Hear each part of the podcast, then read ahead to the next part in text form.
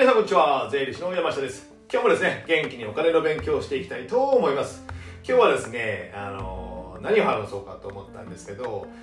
今の時期2020年ちょっと12月なんですけども12月といえばやっぱり年末調整ってことですね。年末調整のお話をしたいと思います。別にね12月だから年末調整ってこともないんですけどもまあお金の話となればそうなるのかなと思って話したいと思います。ではですね皆さん年末調整って何かご存知ですか？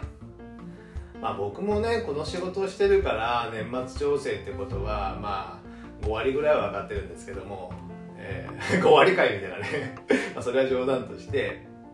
あの年末調整普通のねお勤めされてる方で経理とかこういった会計とかされてない方であれば年末調整って何ですか？みたいな感じですよね。まああの11月ぐらいに経理からね書類がいろいろ回ってきてねさ住所と名前書いて印鑑をして出すだけでですねよくわからない書類にサインさせられて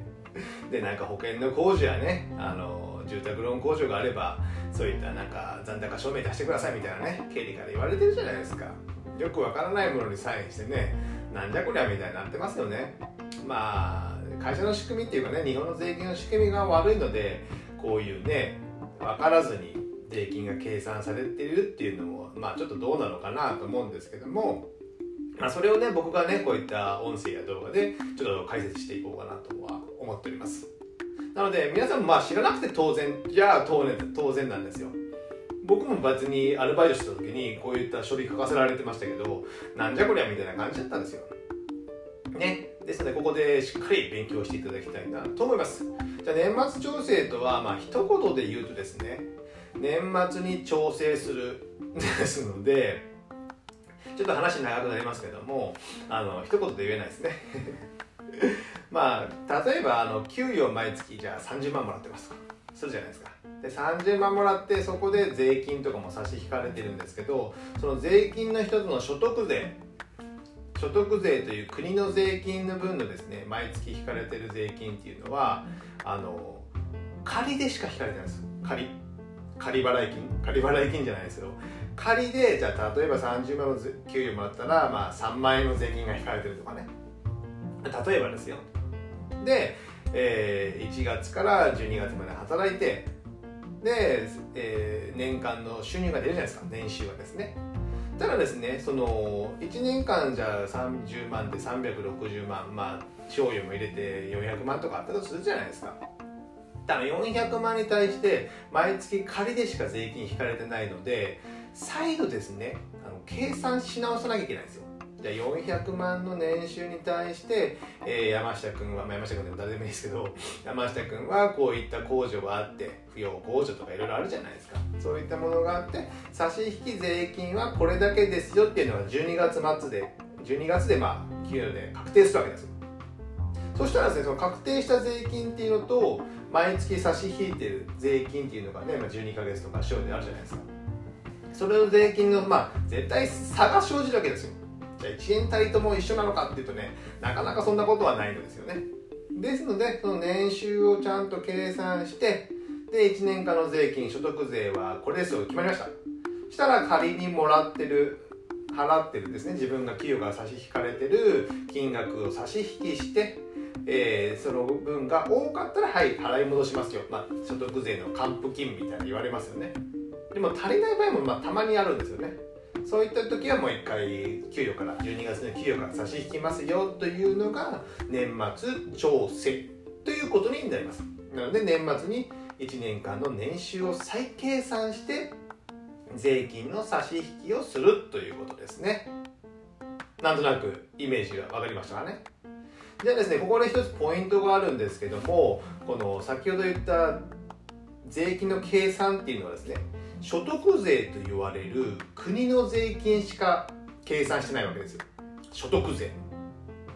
で皆さん個人で払う税金っていうのは所得税と住民税という2つ。住民税というのは皆さんがお住まいの市町村に払うわけですね。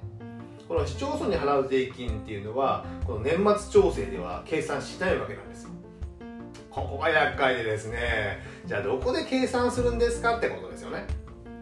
じゃあですね。あのここで年末調整が終わると、まあ、12月とか1月に会社から源泉徴収票なるね意味不明なね 書類を今度もらわれると思うんですよ。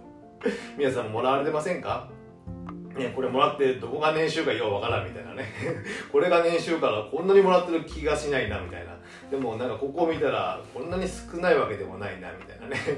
まあこの年末あの源泉徴収票の見方はね次回次の回にね、えー、話そうかとは思ってるんですけども。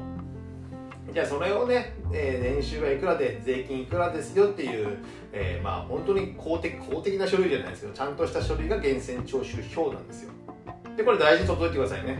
あの住宅を買う時とかですね不動産投資をするとかいろんなね手続きの時に収入の証明として必要になるのでこれは大事に取っておかれてください。でそれをですね会社が作ったらあの皆さん従業員さんねみんなの市町村住んでる市町村にね会社が送るわけなんですよ。例えば山下君に年収いくら払ってますと。ね僕だったら福岡市に住んでる福岡市に送られるわけですよ。それを福岡市が計算して、えー、山下君の住民税はいくらですよって会社に言って、えー、それを住民税として給与から差し引くわけ。そういう流れになります。でその時期っていうのがポイントでして12月にその2020年例えば給与のね計算が終わって所得税の年末調整もしましたと。それを1月に、えー、福岡市の市町村皆さんのお住まいの市町村に送って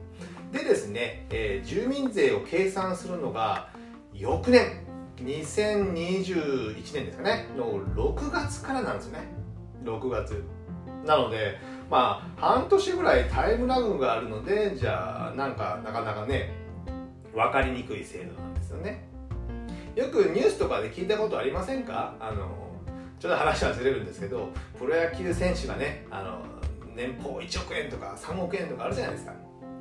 でも例えば2020年、えー、年俸1億円でした。と